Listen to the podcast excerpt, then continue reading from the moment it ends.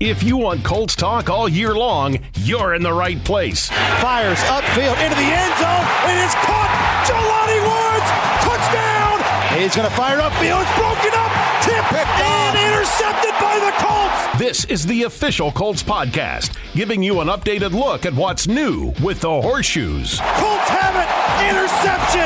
Two seconds left, and the Colts are going to win. In the Indiana Union Construction Industry radio studio, let's get the podcast started. What's up, everyone? Welcome into another episode of the official Colts podcast presented by Wynn Las Vegas. I'm JJ Stankevitz. She's Larra Overton, and he is Chris Ballard, general manager of the Indianapolis Colts. If you're watching us on YouTube, we've got that. If you're listening to us here on Apple Podcasts, Spotify, welcome in as well. All right, Chris, let's just hop right into it here. Colts are five and five going into the bye week. You've had Anthony Richardson and Jonathan Taylor on the field together for, I think, two snaps.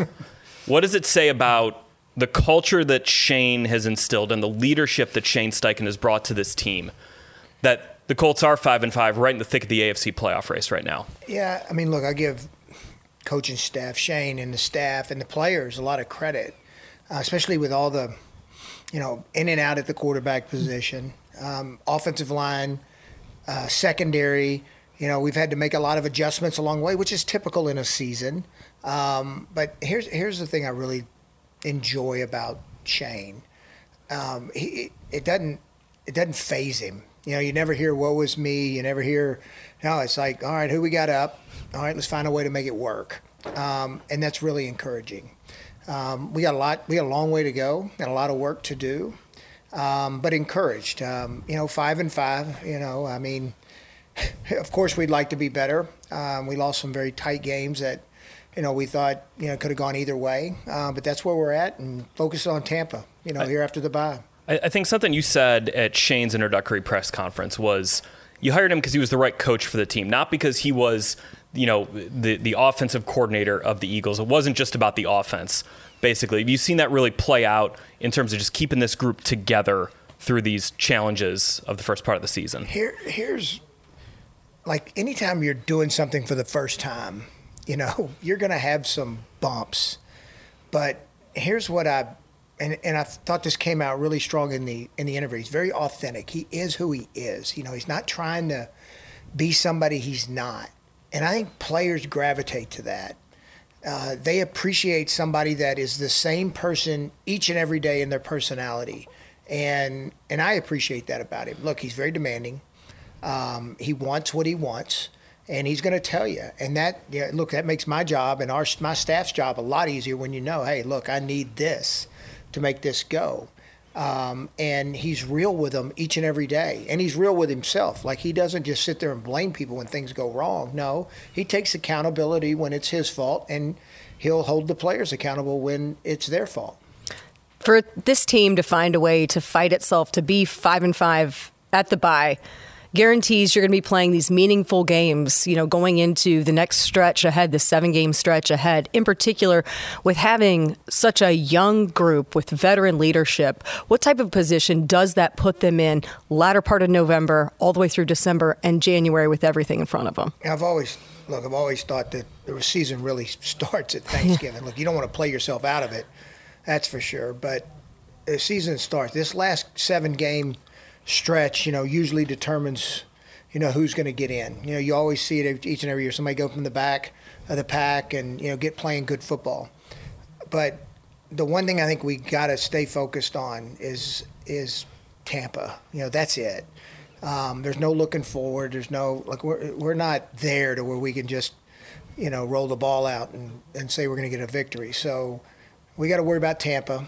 Um, it's it's we put ourselves in position to to to do some really good things, but you know, none of it means anything if we don't get the next win.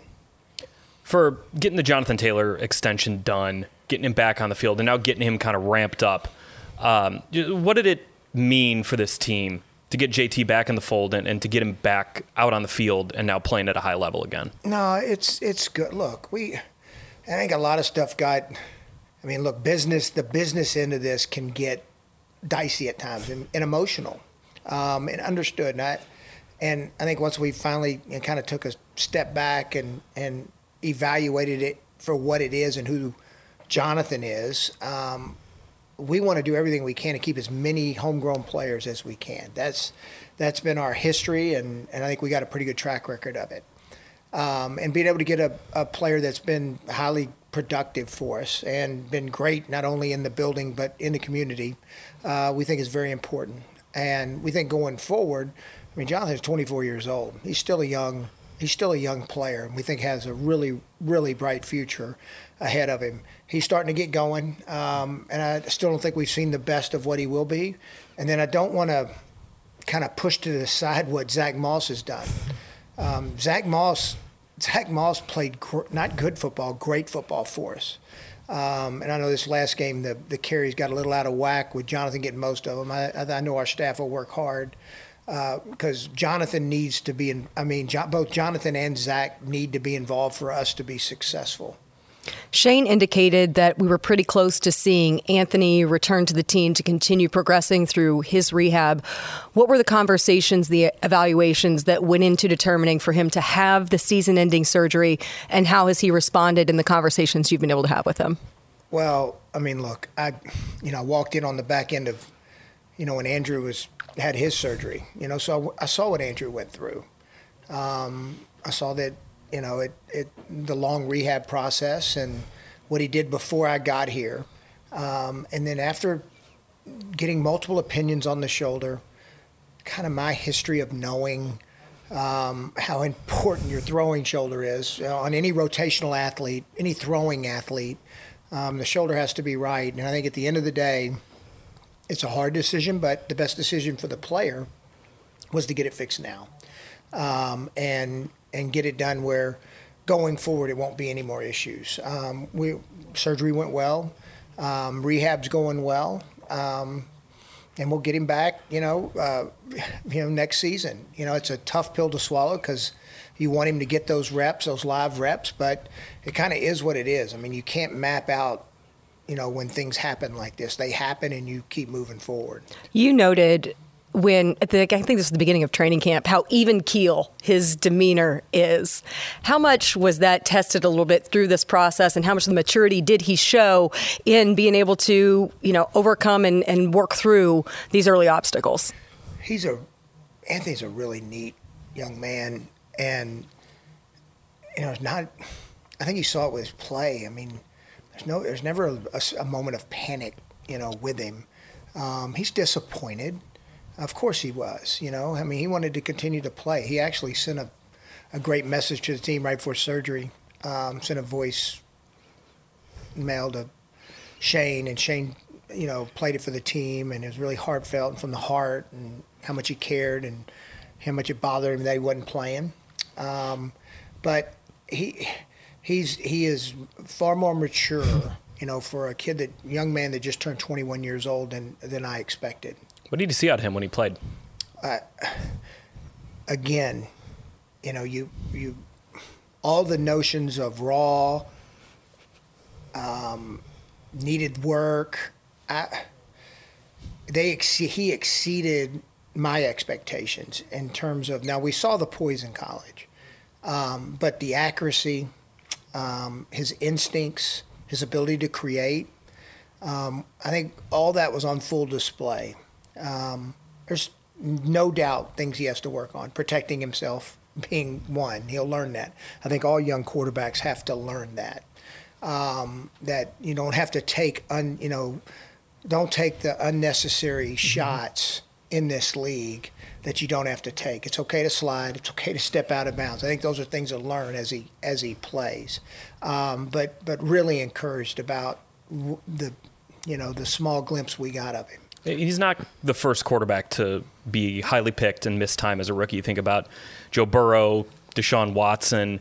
Even in that four game sample size, was there enough to make you think 2024 we can really build with this guy as our quarterback? It, you know, the until you're around somebody, I mean, no matter how brilliant people are in this league, you know, the the more you see, and when you get to see him play, then it, it really a light goes off. Okay, this is what we need to do to get this guy going. You you anticipate and you project, but until you are with them and live with them and watch them play daily, um, understanding what a what a player can and can't do, especially at the quarterback position, and how you got to build around it.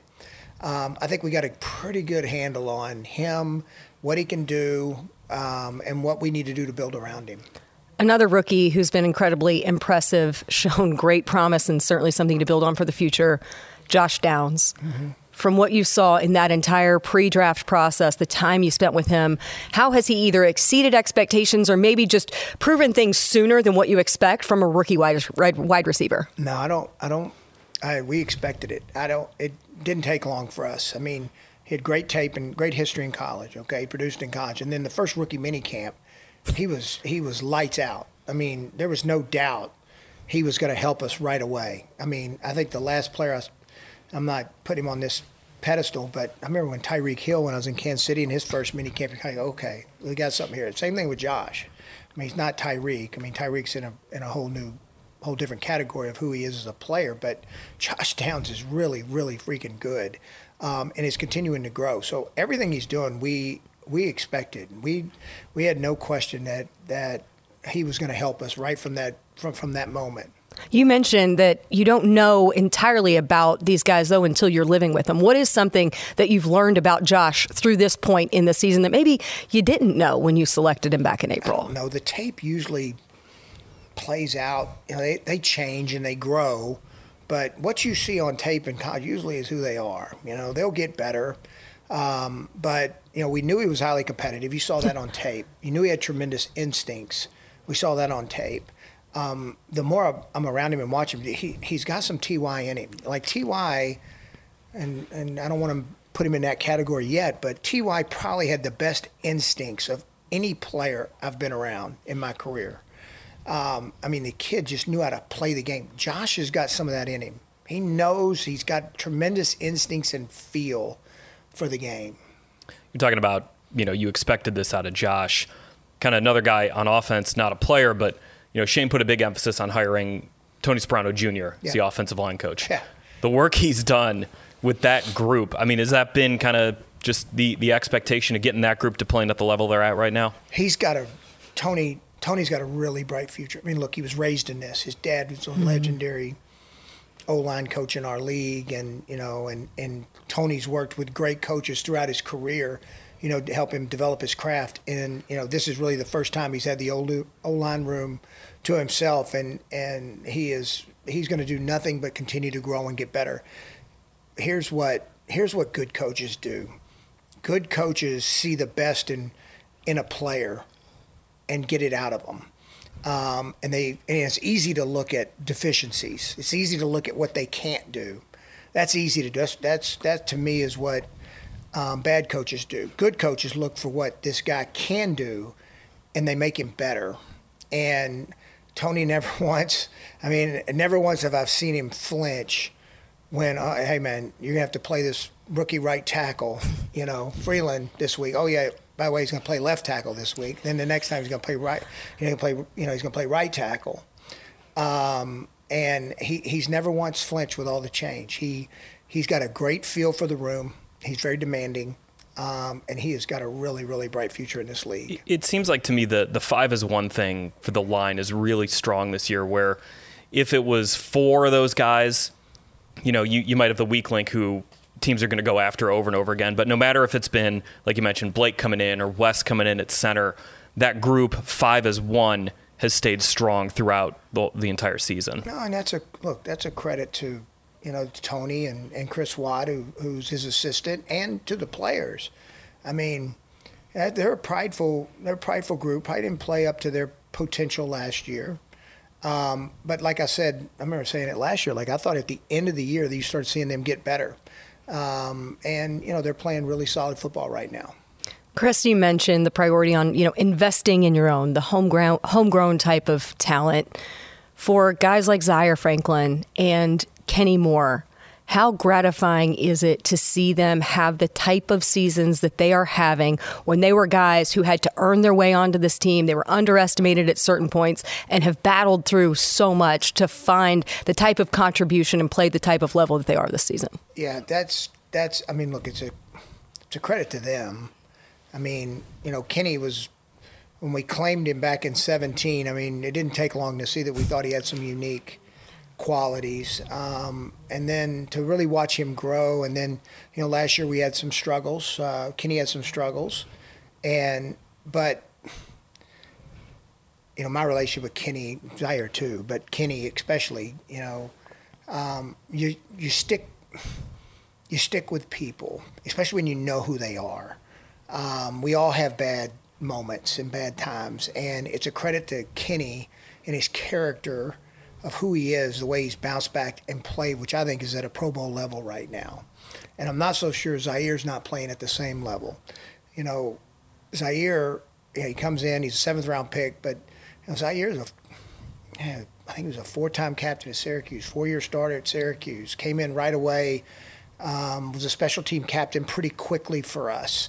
And then just a and, and the linebacker group has been really good here um, since about 18, 19. We've just been able to, it's been a position we've been able to find guys um, from Bobby Okereke to Anthony Walker to EJ Speed. I mean, you know, our scouts have done a tremendous job scouting that that group.